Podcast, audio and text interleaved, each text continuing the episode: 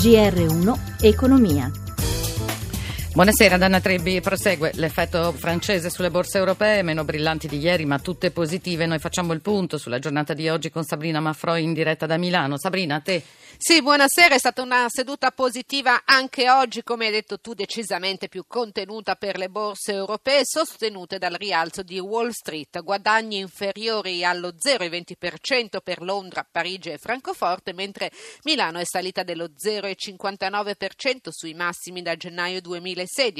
Dopo un'apertura record per il Nasdaq che si è portato sopra i 6.000 punti per la prima volta, anche il Dow Jones riconquista la soglia dei 21.000 punti, entrambi gli indici sono in rialzo, Dow Jones sale dell'1,12%. A Piazza Affari oggi la maglia rosa STM salita del 4,32%, seguita da Saipem più 3,04%, acquisti anche sui bancari con Ubibanca più 2,8%, Banco BPM più 3% e sale anche Telecom dell'1,5% dopo l'assemblea del gruppo francese Vivendi, principale azionista. In coda al listino Atlantia che ha perso il 2,56%, male anche Snam meno 2,22%.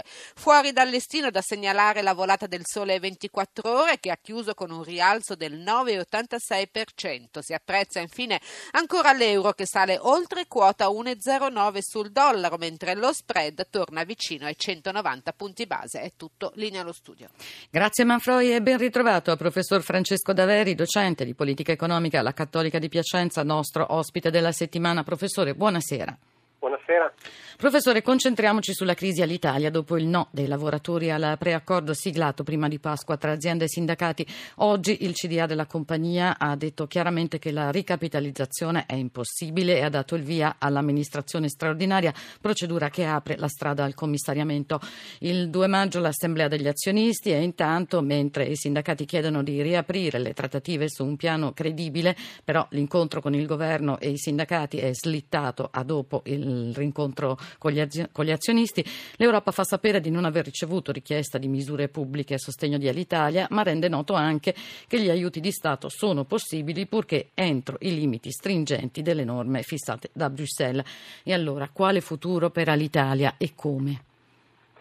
Ma insomma, intanto un frizzante 25 aprile, cioè nel senso che indubbiamente ci sono tante notizie tutte insieme. E il problema è che è difficile eh, immaginare una soluzione diversa da quella che prevede un intervento del governo eh, con una forma di aiuto di Stato che a quanto si è capito la, l'Unione Europea non vedrebbe con sfavore e però questo intervento eh, di fatto ha, ha, poche alternative. Uno è trasformare l'Italia in una compagnia che diventi low cost a tutti gli effetti, però in tal caso eh, vorrebbe dire eh, ridurre i costi ben più di quanto contenuto nel, eh, nel, nel piano che è stato appena bocciato dai sindacati. L'altra possibilità è quella di eh, trasformare l'Italia invece in una compagnia che abbia una, voli a lungo raggio e voli a breve raggio e però anche in questo caso ci sarebbe un dimagrimento del, eh, del, del, numero degli aerei, quindi del numero degli indipendenti che è più consistente di quello che abbiamo visto fino a questo momento. Insomma, non c'è molto che il governo possa portare di buono per il momento ai sindacati al tavolo delle trattative. In discussione con il no al piano industriale di Alitalia anche le sorti di Fiumicino, uno scalo sul quale sono stati fatti grossi investimenti. Oggi infatti il titolo di Atlantia che eh, di fatto è la, eh, è, possiede eh, aeroporti di Roma e che, e che, deriva il suo traffico per un terzo circa dalla, dal traffico portato dall'Italia, Atlantia ha perso e non, non a caso e eh, anche su questo però forse la cosa potrebbe essere da un lato mette in discussione la strategia di Atlantia che in questo momento stava guardando a una possibile acquisizione degli spagnoli di Abertis e quindi complica un po' le cose da questo punto di vista. Dall'altro lato il problema per, per aeroporti di Roma è un problema di più breve termine nel senso che comunque rimane eh, Roma, Fiumicino, una, una, uno scalo molto appetibile, quindi eh, su un più lungo orizzonte di tempo al posto di Alitalia si potrebbe dire prima o poi potrebbe arrivare qualcun altro nella sventurata ipotesi della liquidazione della compagnia.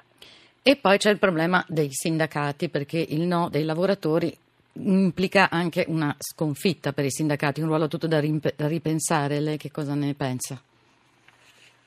Insomma, i sindacati si sono trovati a, a, gestire una situazione difficile, cioè una situazione che eh, ha, ha visto maturare una crisi lunga dieci anni e forse anche di più.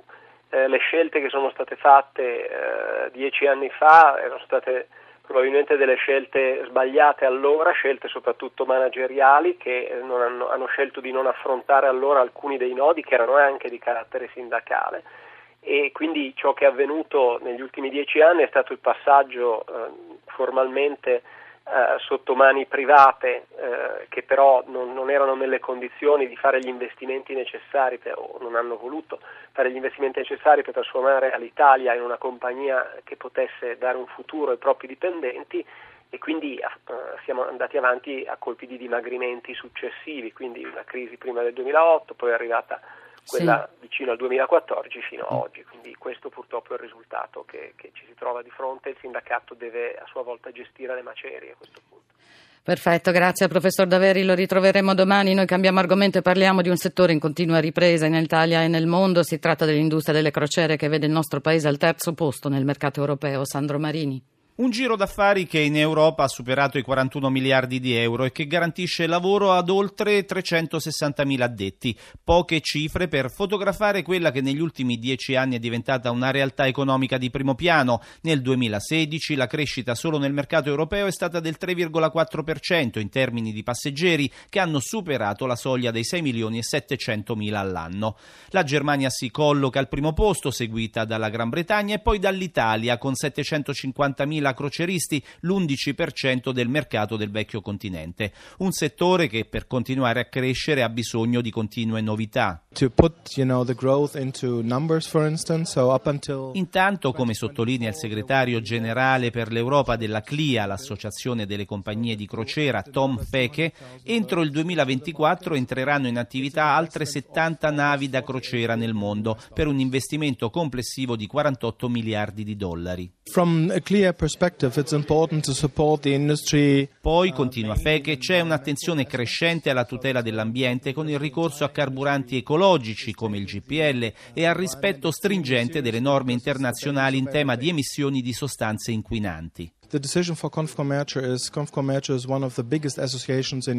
Infine, ha concluso Feke, per tutelare i propri associati che oltre alle compagnie di crociera sono le imprese dell'indotto, dai fornitori ai porti agli agenti di viaggio, CLIA si è di recente associata alla Confcommercio con l'obiettivo di aumentare gli spazi di rappresentanza e migliorare il dialogo fra le imprese di un comparto sempre più importante in termini turistici ed economici. Tutti, buon proseguimento d'ascolto.